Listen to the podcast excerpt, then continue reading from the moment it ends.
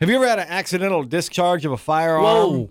Oh, oh, no, Have you ever shot one on accident? no, not really. Not not like in the not like in uh, Me speed neither. limits or anything. That is frightening stuff. Mhm. A man accidentally shot himself in his penis. No. Yeah. What? Police said that a man in Marion, Indiana, in Indiana, I don't know why he allowed his name to be out there, Mark Anthony Jones, now has two holes to pee out of, or three. He was carrying a nine millim. Nope, forget it. Oh. Nope. Yeah, it's gone. No, that would have exploded like a cigar in a cartoon. Gross. Ugh. he had a nine millimeter handgun in his waistband when it began to slip. He reached down to adjust the gun and fired into his Oh. weenus. Wow.